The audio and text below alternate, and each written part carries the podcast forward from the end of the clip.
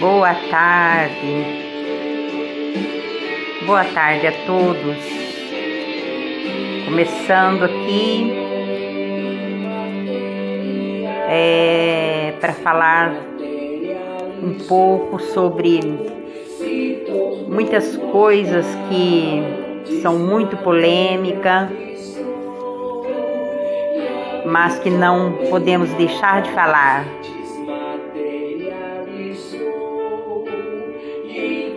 No em nós. O Espírito encarnou em um homem, o mesmo Espírito encarnou em nós, encarnou em nós, encarnou em mim. Isso mesmo, vamos estar falando aqui. É, não vivem o que pregam. Começando aqui. Pregam que não deve mentir, mas mentem. Mentem em quê?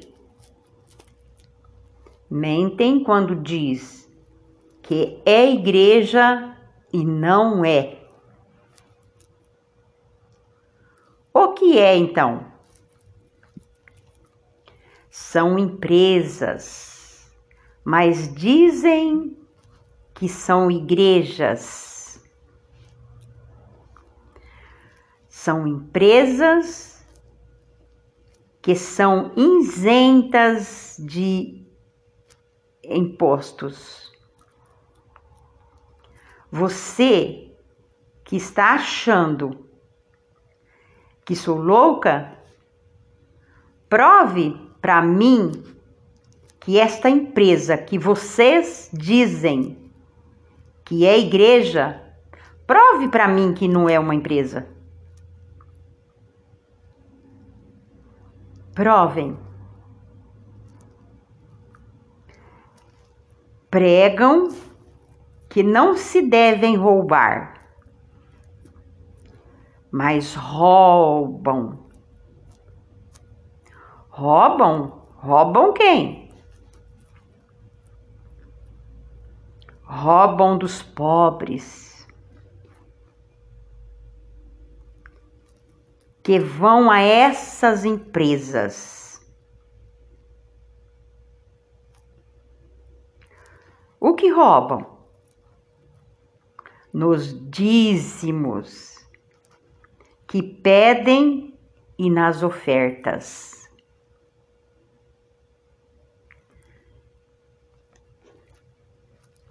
Quando Deus pediu dízimo no tempo de Moisés e no tempo dos profetas, eram para os levitas, sacerdotes, órfãos, viúvas e estrangeiro. Está acreditando em mim? não está, né? Mas para quem acredita em Bíblia, então eu te mando lá. Deuteronômio, no capítulo 26, você pode ler inteirinho, mas só o 12 e o 13 já vai te mostrar para que que Deus mandou fazer os dízimos e as ofertas. Para que que Deus mandou fazer? É, nos evangelhos, para quem não entende que os evangelhos é um período intermediário, que quando Jesus falou de dízimo ali, ele estava passando de um período intermediário entre lei e graça. Porque um testamento só é válido depois da morte do testador. Então, a graça veio e de, depois que Jesus o ressuscitou, que, que, tem, que teve valor esse testamento. O tempo da graça. É, não adianta as pessoas é, usar aqueles versículos que Jesus falou para falar que que no Novo Testamento tem dízimo, que é o que as pessoas chamam de Novo Testamento, que não é Novo Testamento. O testamento só tem valor depois da morte do testador. E Jesus estava num período, os evangelhos é período intermediário. E o único lugar que você é, vai tentar falar que existe dízimo é em Hebreus, que fala que é, Abraão deu dízimo. Uh -uh. Abraão não deu dízimo. Dízimo a gente dá daquilo que a gente trabalha e pega os 10% e leva, né? E Abraão deu dos despojos. Aquilo que Abraão deu, ele deu o que sobrou dos despojos. Foi o despojo, não foi algo que ele trabalhou. Se você analisar a história, é, ler na época de Abraão, você vai ver que ele deu dos despojos e não foi daquilo que ele trabalhou, foi do despojo do povo. Aquilo ali não era dízimo. Certo? E as ofertas? As ofertas, os animais eram sacrificados é como oferta, porque eles tinham quebrado o contrato que tinha feito com Deus. Deus tinha feito um contrato com eles. E eles tinham quebrado. Então, quando é, é, tinha que ofertar, eram os animais que ia lá em oferta. Porque é algo que eles tinham feito de errado. Então ia e ofertavam por aquilo que eles tinham feito de errado. Então não é o que a gente oferta, não é um presente como dizem nos dias de hoje. Eu nunca entendi o que, que era esse presente, eu nunca tinha entendido. Hoje eu sei, hoje eu sei o que, que é uma oferta eu nunca tinha, eu não entendia o que, que era uma oferta. Agora eu entendo o que, que é uma oferta. Então, estão enganando as pessoas é por não conhecerem é direito. E eu quero te deixar algo aqui. É que quando nós abundamos em caridade, nós não ficamos estéril é de conhecimento é das coisas de Deus. Isso é que está no livro de Pedro. Então, vamos abundar em caridade, porque nós não vamos ficar estéril do conhecimento, da sabedoria de Deus. Vamos estar ajudando os pobres, porque muitos acreditam é que não deve, que não é é por caridade é, que nós é, vamos ser salvos, que é só pela fé. Mas eu quero te dizer que você sabe que fé anda junto com a caridade. A fé sem a caridade, ela é mesmo que o corpo sem o espírito é morto. A fé não existe só fé, não existe. Então precisa a caridade. Por que que Jesus Por que que Jesus ele falou que naquele dia separaria os bodes das ovelhas? que é, que ele fala ali. Então, significa que precisa, precisa a caridade, as ações, as atitudes, ajudar. Porque é templo, ir ao templo, fazer sacrifícios, aquele monte de coisas é coisas antes de Cristo. Depois de Cristo, não tem mais isso. Eles iam, é na hora da oração, nas igrejas, nos, que eles iam lá nos templos. Eles iam lá na hora, mas eles não construíram. Jesus veio, construir o verdadeiro templo que é o corpo dele. E Estevão, quando foi dizer que Deus não habitava em templos humanos, mataram Estevão. Então os apóstolos foi apedrejado, é, foi mortos, mataram os apóstolos. Quem matou os apóstolos? O sistema religioso, aqueles que andavam é, com as escrituras na mão que mataram Jesus.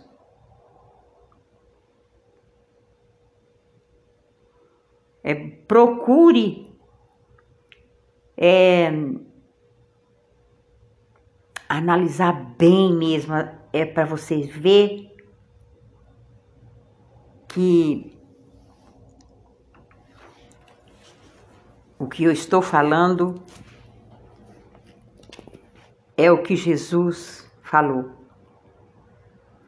Vamos andar como ele andou em amor.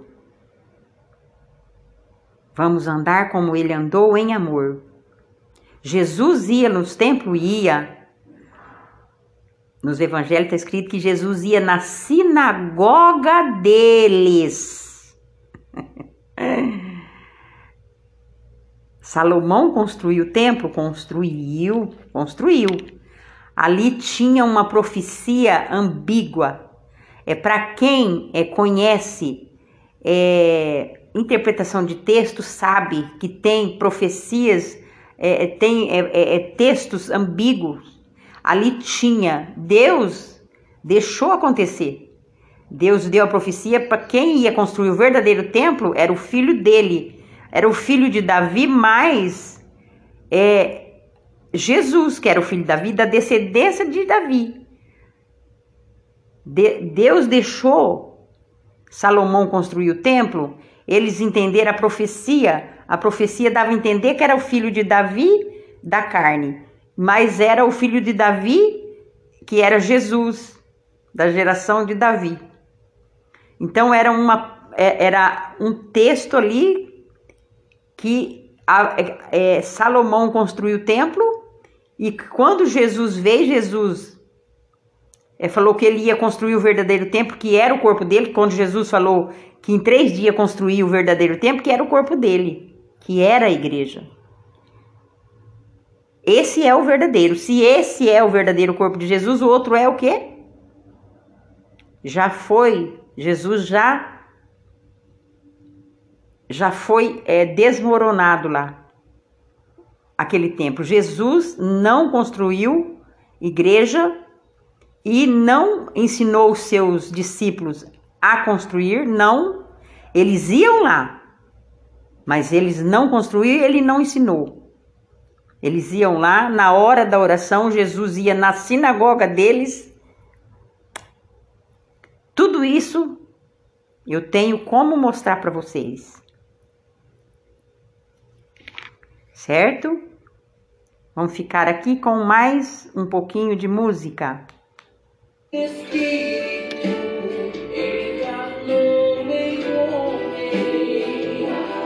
mesmo Espírito encarnou em nós, encarnou em nós, encarnou em mim.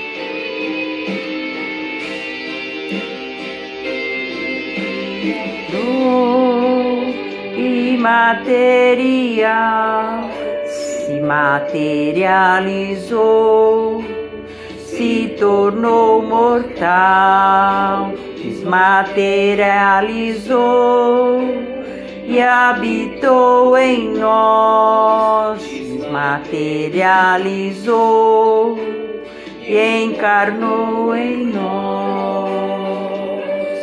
Um espírito encarnou em um homem, o mesmo espírito encarnou em nós, encarnou em nós encarnou em mim. Um espírito encarnou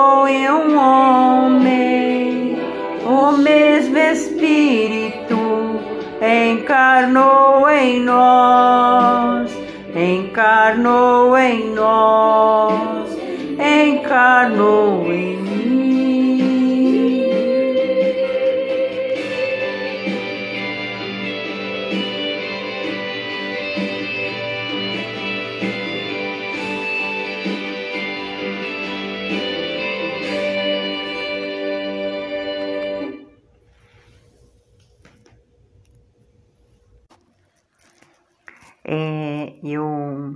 analisando aqui, é, vi que é, eu falei que Estevão, é, Deus não habita em templos, em, em, em templos feitos por mãos de homens.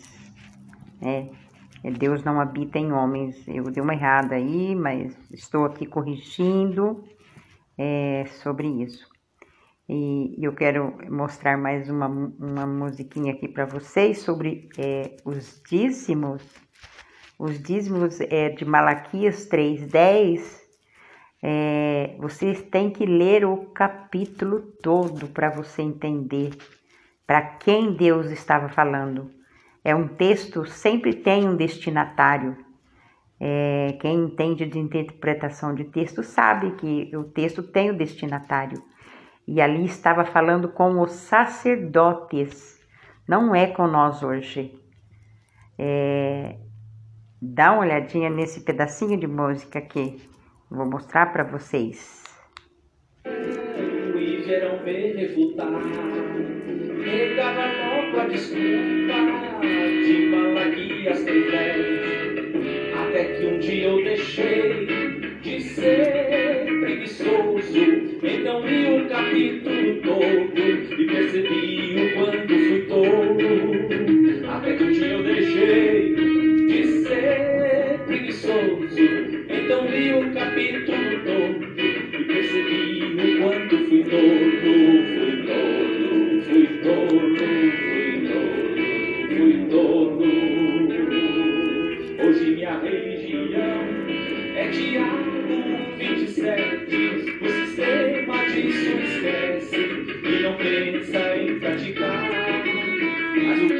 aprendi quando Jesus me chamou para fora, praticar amor, santidade e o engano é para mandar embora. Jesus nos tirou para fora daquele sistema religioso que estava. Ele tirou os discípulos para fora.